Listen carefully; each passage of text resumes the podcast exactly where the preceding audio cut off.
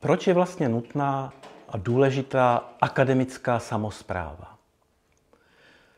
Univerzity, vysoké školy jsou místem bádání, vědeckého výzkumu, hledání pravdy. Na počátku stojí mnohost, pluralita perspektiv, které jsou na tom startu rovnocené. A svou sílu, svou vážnost, svůj význam získávají až v následné diskusy. Široké, ale demokratické, otevřené diskusy uvnitř akademického prostředí. Jak už jsem řekl, tato diskuse musí být otevřená, musí být demokratická.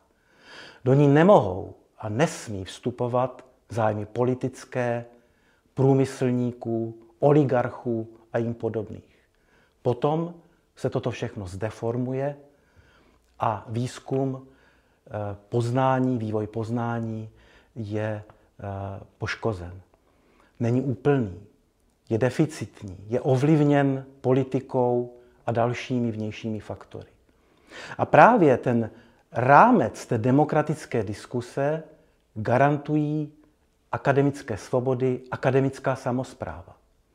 Proto tak bojujeme, proto tak usilujeme o zachování akademické samozprávy a nesouhlasíme s návrhy, které jsou uvedeny v novele vysokoškolského zákona.